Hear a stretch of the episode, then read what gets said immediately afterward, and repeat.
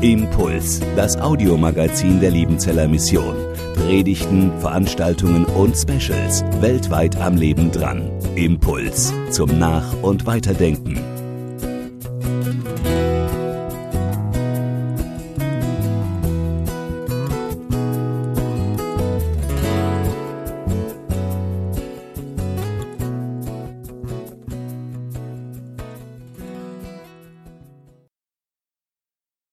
Die kennen wir doch alle, oder? Eine Geschichte, die wir schon in der Kinderstunde, im Kindergottesdienst, in der Jungscharstunde, im Gottesdienst x-mal gehört haben. Langweilig? Es gibt Ereignisse und Informationen, die werden schnell langweilig. Die Bundesliga-Ergebnisse von gestern. Die sind einmal spannend, wenn man sie hört oder liest, und dann sind sie langweilig. Dann hat man sie wahrgenommen. Oder Corona, das war am Anfang spannend. Wow, viele Nachrichten, wir müssen uns informieren. Ist es noch interessant, Corona-Nachrichten zu hören? Biblische Geschichten sind ganz ähnlich wie gute Musik. Wenn du sie anhörst, die gute Musik, dann passiert was bei dir und du findest das jedes Mal ein Genuss, weil dich die Musik vielleicht an irgendein Ereignis erinnert oder weil irgendwas Gutes bei dir passiert. Biblische Geschichten, die haben Wirkung, da passiert etwas. Und wenn sie noch so bekannt sind, manchmal dann erst recht. Und das Spannende an diesen Geschichten, die Jesus erzählt, an den Gleichnissen ist, dass diese Gleichnisse immer wieder angepasst werden an unsere Lebensverhältnisse, so wie ihr es jetzt gesehen habt. An einer Stelle habe ich Zweifel, ob die wirklich sich so begrüßt haben oder ob sie nicht einfach sich doch in den Arm genommen haben in Corona-Zeiten. Interessant ist, wenn wir die Geschichte heute darstellen und wenn wir sie erzählen, dann ist das Verhältnis meistens zwei zu eins zu eins. Der erste Teil ist meistens länger, der wird ausgebaut, und der zweite Teil und der dritte Teil, der kommt dann hinterher. Wenn ihr mal in der Bibel diese Geschichte lest, da ist es genau umgedreht. eins zu zwei zu zwei. Der erste Teil ist der kürzeste und der zweite und der dritte Teil, die sind genau doppelt so lang wie der erste Teil. Ob mir das jetzt gelingt, den ersten Teil kürzer zu machen wie den zweiten oder den dritten, das wage ich zu bezweifeln. Ich glaube, ich bin auch am ersten Teil etwas länger mit euch dran. Der erste Teil, den möchte ich überschreiben mit Un. Was hier passiert, ist unverschämt und ist unmöglich und unvergleichlich. Dieser Kerl, was der sich einfallen lässt, dieser Kerl, der unzufrieden ist, undankbar, ungeduldig, unerzogen, undurchsichtig und unfreundlich. Gib mir den Teil, Vater, der mir zusteht, mein Erbteil. Links und rechts eins an die Backe. Das ist dein Teil. So würde ich reagieren, glaube ich, an der Stelle. Also eine Frechheit, oder? Aber auf der anderen Seite ist es ja gar nicht so ganz falsch, wenn junge Leute langsam mal ausziehen und nicht einfach immer daheim am Kochtopf bleiben. Das ist doch eigentlich das, was wir als Eltern wollen. Dass sie nicht unzufrieden und nicht unmöglich sind, sondern dass sie unabhängig sind. Da gibt es ja mal ein gutes Wort mit un. Vom ersten Tag an ihres Lebens werden sie immer weniger abhängig von uns. Am Anfang sind sie noch ganz abhängig und dann mit zwölf können sie schon ihr Zimmer selbst aufräumen, mit dreizehn schon saugen und abstauben, mit vierzehn können sie schon Spülmaschine aus- und einräumen. Und mit fünfzehn und sechzehn, da verdienen sie schon ihr erstes Geld und mit siebzehn, achtzehn machen sie einen Führerschein und sind in der Weltgeschichte unterwegs und sie sind mal eine, zwei, drei Nächte woanders und es macht ihnen gar nichts mehr aus, sie rufen gar nicht mehr an. Und irgendwann sind sie dann ganz selbstständig, haben ihren eigenen Hausstand und das Zimmer, das sie mal hatten, das wird umgemodelt zu einem Gästezimmer. Und jetzt kommen sie als Gäste nach Hause. Das ist doch eigentlich das, worauf es hinausläuft. Ob wir es wollen oder nicht, manchmal geht es den Eltern dann auch nicht ganz so gut, wenn sie dann selbstständig werden. Aber eigentlich wollen sie das ja, dass ihr Kinder irgendwann selbstständig seid, unabhängig von ihnen.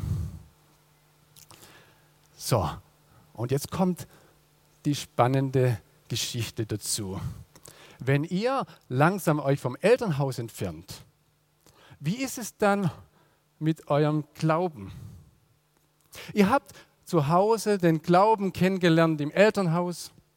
Die Eltern, vielleicht die Großeltern, haben euch den Glauben vorgelebt und in der Gemeinde ebenfalls. Glaube und Familie gehört zusammen. Und wenn ihr nach und nach die Familienstrukturen hinter euch lasst, bleibt dann auch der Glaube dahinter?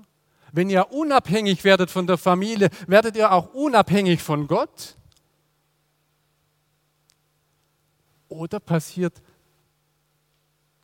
das Umgekehrte, dass euer Glaube unabhängig wird? Dass ihr nicht glaubt, weil einfach die Eltern glauben oder weil Oma vorglaubt, sondern ihr fangt an, Gott zu vertrauen, weil er euch überzeugt hat. Und weil ihr sagt, genau das ist meine Sache. Ich will zu ihm gehören. Wir beide gehören zusammen, der lebendige Gott und ich. Und in dem Moment, wo dein Glaube unabhängig wird, wirst du abhängig vom Vater im Himmel. Das ist das Geheimnis. Viele denken, wenn ich unabhängig bin von Gott, dann bin ich frei. Aber genau das Gegenteil passiert, wie wir jetzt gleich in der Geschichte weitersehen bei diesem jungen Mann. Der dachte das auch. Unabhängig sein von Gott heißt frei sein. Das zweite Stichwort, das ihr seht jetzt, ist das Wort Heim. Heim kann man klein schreiben oder groß. Wenn man es klein schreibt, dann heißt es, ich gehe heim. Und wenn es groß ist, dann heißt es, ich gehe ins Heim. Was ist denn schöner? Na, fragt mal Oma und Opa. Heimgehen oder ins Heim gehen? Wenn man ins Heim geht oder gehen muss, dann heißt das, dass man das isst, was einem vorgesetzt wird. Dann heißt das, man muss essen gehen, wann andere das wollen. Dann muss man in dem Zimmer leben, wo andere bestimmt haben, dass man lebt. Sogar Möbel muss man übernehmen manchmal. Nichts mehr mit Freiheit. Nichts mehr mit eigenen Entscheidungen. Man befindet sich in einer Anstalt. Der Gipfel der Anstalten ist übrigens die Justizvollzugsanstalt. Wir nennen das auch das Gefängnis. Das ist der Gipfel der Unselbstständigkeit, der Unfreiheit. Und da ist er angekommen, dieser Kerl. Er wollte eine neue Heimat suchen und kam immer mehr in die Abhängigkeit hinein. Er war vom Geld abhängig und als das Geld alle war, merkte er, so geht es nicht weiter. Dann sucht er sich einen Einheimischen, so heißt es wörtlich, und er hing sich an ihn. Er macht sich abhängig, obwohl er frei sein will, aber er hat keine Chance, er braucht ja was zu essen und muss arbeiten, also geht er zu einem Einheimischen. Er hat einen Schweinshunger und der schickt ihn dann zum Schweinehüten und die Schweine fressen und er schaut zu und hat nichts zu essen. Ganz weit weg von der Heimat ist er angekommen. Max Giesinger singt in seinem Lied zu Hause, mein Kopf will immer nur weiter, Mein Herz sagt, dass ich zu Hause vermisse, wo auch immer das ist. Ihm fällt ein, wo das ist, das Zuhause. Ihm fällt wieder ein, wo, wo er Heimat erlebt hat. Da ist eine innere Sehnsucht da, heimzugehen, die Geborgenheit zu erleben, die Sicherheit, da wo man geliebt wird, da ist man doch zu Hause, oder? Und er beschließt, umzukehren, in eine neue Richtung oder zurückzugehen. Und er weiß, was er ihm sagen wird. Vater, ich habe gesündigt gegen den Himmel und vor dir. Erstens. Zweitens, ich bin es nicht mehr länger wert, dass ich dein Sohn heiße. Und drittens, bitte stell mich ein als Hilfsarbeiter, als Tagelöhner. Wenn das noch passieren würde, dann hätte ich wenigstens was zu essen und wenigstens zu trinken. Und diese Haltung, diese Haltung kommt an. Mit dieser Haltung kommt er an. Und ich wünsche euch Konfirmanden, dass ihr in dieser Haltung unterwegs seid. Dass ihr in dieser Haltung euren Tag beschließt. Da geht so vieles durcheinander innerhalb eines Tages. Da ist man manchmal so weit weg, so mit anderen beschäftigt und da ist anderes so wichtig. Und dann am Abend zu sagen, Vater, weißt du, ich habe hier und da falsch gehandelt, gesprochen, gedacht. Ich bin es nicht wert, dein Sohn, deine Tochter zu sein. Aber vielleicht so als Hilfsarbeiter? Mit diesen Worten begegnet er seinem Vater. Und jetzt kommen wir zum dritten Stichwort. Unheimlich. Vielleicht ist das manchmal unheimlich, diese Vorstellung, ich begegne dem lebendigen Gott. Und das kann auch wirklich furchterregend und auch was Bedrohliches sein. Wenn wir vor diesem Gott reden, im Glauben und im Denken, wir hätten es recht gemacht. Wir sind schon gut, wir sind reich. Da haben wir reichlich die Rechnung ohne den Wirt gemacht. Aber dieser junge Kerl kommt nach Hause als einer, der ganz arm ist. Und diesen Armen nimmt der Vater in den Arm. Corona hin oder her. Er drückt ihn, bevor er noch irgendetwas sagen kann. Und zeigt ihm damit, ich hab dich lieb. Und zwar immer. Und dann, und dann kommt das raus, was gesagt werden muss. Da gibt es keine Ausreden. Das ist die Wahrheit. Ich habe gesündigt. Ich habe Bockmist gemacht. Und ich bin es nicht mehr wert, dein Sohn zu heißen.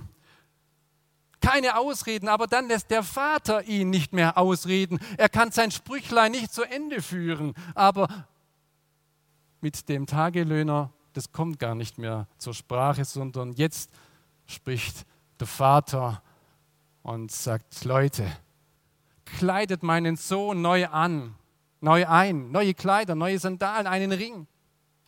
Und dann muss das Kalb gemästet und geschlachtet werden. Jetzt wird gefeiert. Mein Sohn war tot und ist lebendig geworden. Er war verloren und ist wiedergefunden. Das ist ein Sonntag heute. Ein Feiertag. Heute ist Sohntag.